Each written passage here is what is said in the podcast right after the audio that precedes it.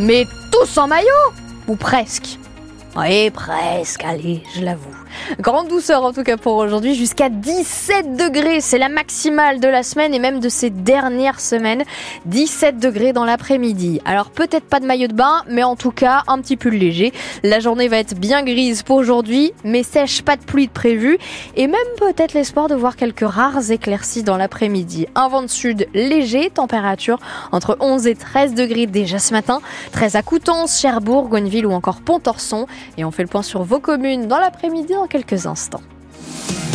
Les infos de 8h, Pierre Coquelin, l'EPR de Flamanville doit-il être mis en route selon vous? C'est le dernier jour pour participer à la consultation lancée il y a un mois par l'autorité de sûreté nucléaire, l'ASN.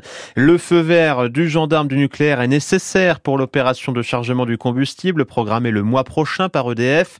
On n'est pas encore au bout de la procédure, Jacqueline Fardel.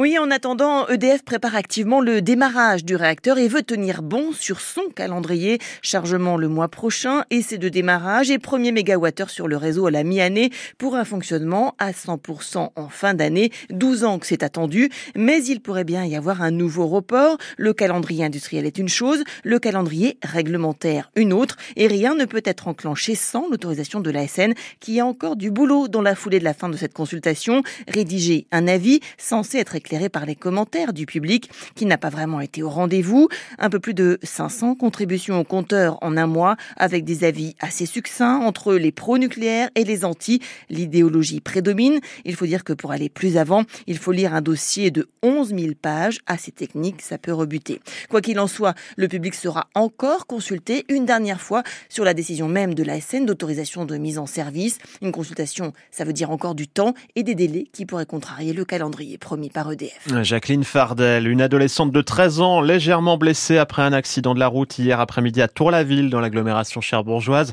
Un poids lourd et une voiture se sont percutés sur le boulevard de l'Est. La victime a été transportée à l'hôpital Pasteur de Cherbourg.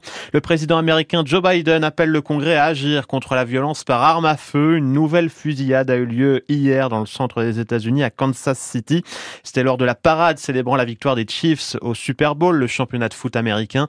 Un premier bilan fait état au moins un mort et 21 blessés. Trois personnes ont été arrêtées en lien avec ces tirs. L'opérateur Blablacar constate un doublement de la demande en covoiturage et en bus pour ce week-end. La conséquence directe de la grève des contrôleurs de la SNCF. Ils demandent de meilleurs salaires et plus de reconnaissance. Le groupe ferroviaire prévoit en moyenne un TGV, un Ouigo et un Intercité sur deux en circulation ce week-end dans le pays.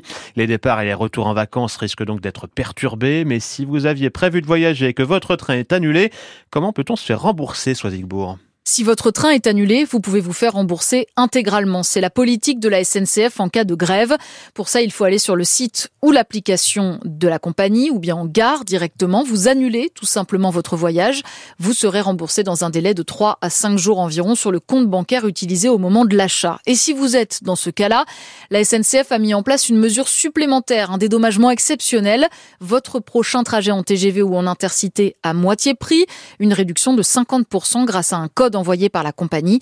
Une seule condition pour en bénéficier, réserver le billet sous 30 jours. Enfin, si vous êtes plus flexible, vous pouvez échanger gratuitement votre billet pour les trajets dans tous les TGV qui circulent et où il y a encore de la place. Et en Normandie, la SNCF prévoit deux trains sur trois en moyenne demain sur le réseau. Des fiches horaires sont mises à disposition des passagers sur le site du groupe, en particulier pour Paris-Cherbourg et Paris-Granville.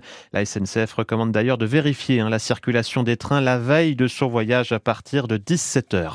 La direction académique académique a légèrement revu sa copie pour la carte scolaire dans la Manche. Ce sont finalement 42 fermetures de classes qui sont prévues en septembre. Deux ont été annulées à Réville, dans le Val-de-Serre, et à Siouvillage. Deux classes vont ouvrir à Picoville après la fermeture de l'école privée Saint-Michel. Un conseil départemental de l'éducation nationale doit se tenir ce matin à Saint-Lô pour entériner les fermetures et les ouvertures de classes de la prochaine rentrée.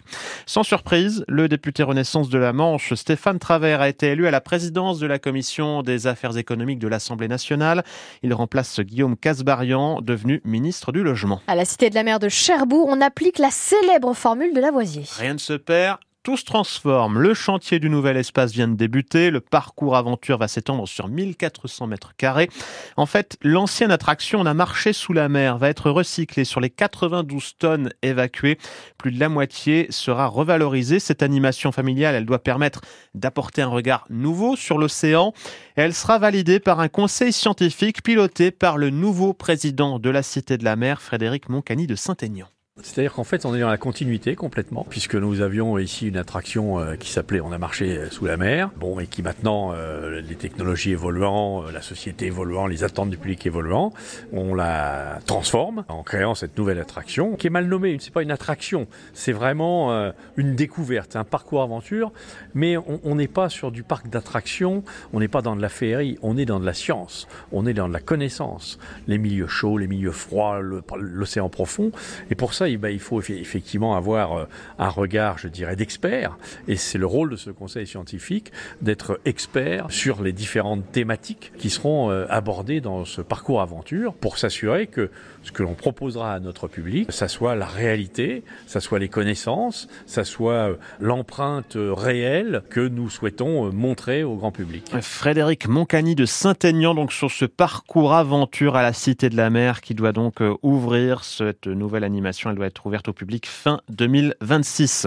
Les footballeurs du Paris Saint-Germain ont fait le boulot hier soir en huitième de finale aller de la Ligue des Champions. Victoire 2-0 à domicile contre les Espagnols de la Real Sociedad.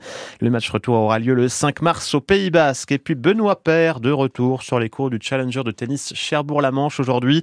Après sa qualification hier soir en 2-7, 7-5, 6-4, le joueur de 34 ans affronte à nouveau un Français cet après-midi, Matteo Martino, 218e mondial pour une place en quart de finale. La rencontre est prévue au complexe Jean Jaurès d'Équeurdreville à partir de 16h30. Elle sera suivie de celle de la tête de série numéro 2, le français Quentin Alice face à un Syrien.